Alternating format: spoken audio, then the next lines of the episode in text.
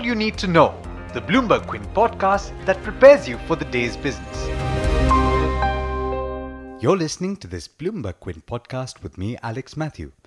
The first update I have for you is as fresh as it comes, and it's from Germany.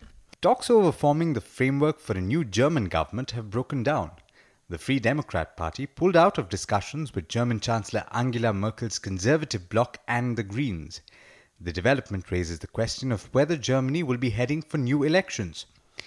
Data released on Saturday showed China's housing market is stabilizing, with new home prices rising in 50 of 70 metropolitan areas in October. The share of cities seeing real estate appreciation had shrunk for the three previous readings.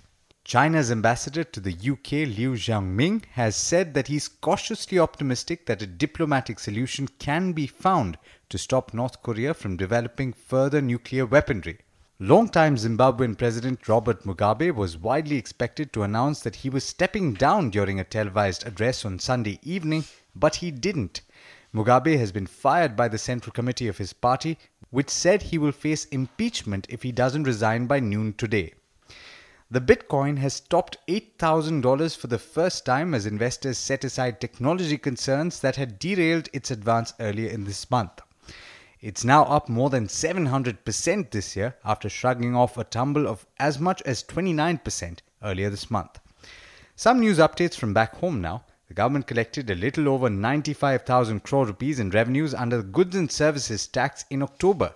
That's according to the head of the GST network panel, Sushil Kumar Modi. Collections in September had stood at around 93,000 crore.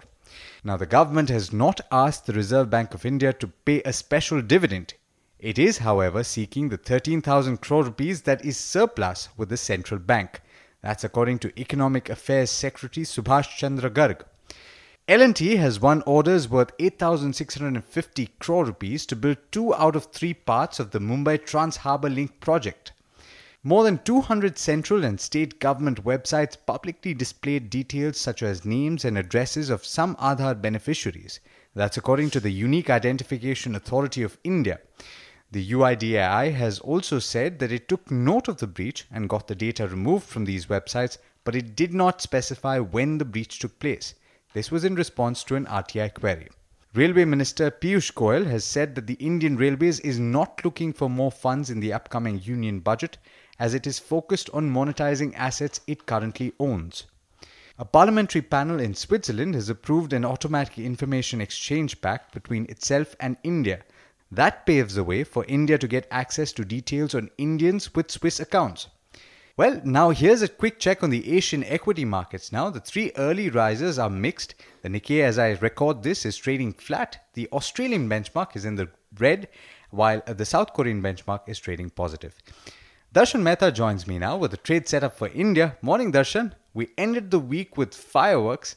Today is not looking like it'll be that exciting, but you never know. Good morning, Alex. Uh, no doubt uh, the last two days of the previous week would, were extremely strong. But today also, uh, not too much fireworks, but nevertheless, the SGX Nifty is trading with a decent positive bias. Now, in terms of stocks that you have to watch out for, uh, strong numbers came in from Mayur Uniquoters and Eris Life, uh, weak numbers coming in from S-Chand.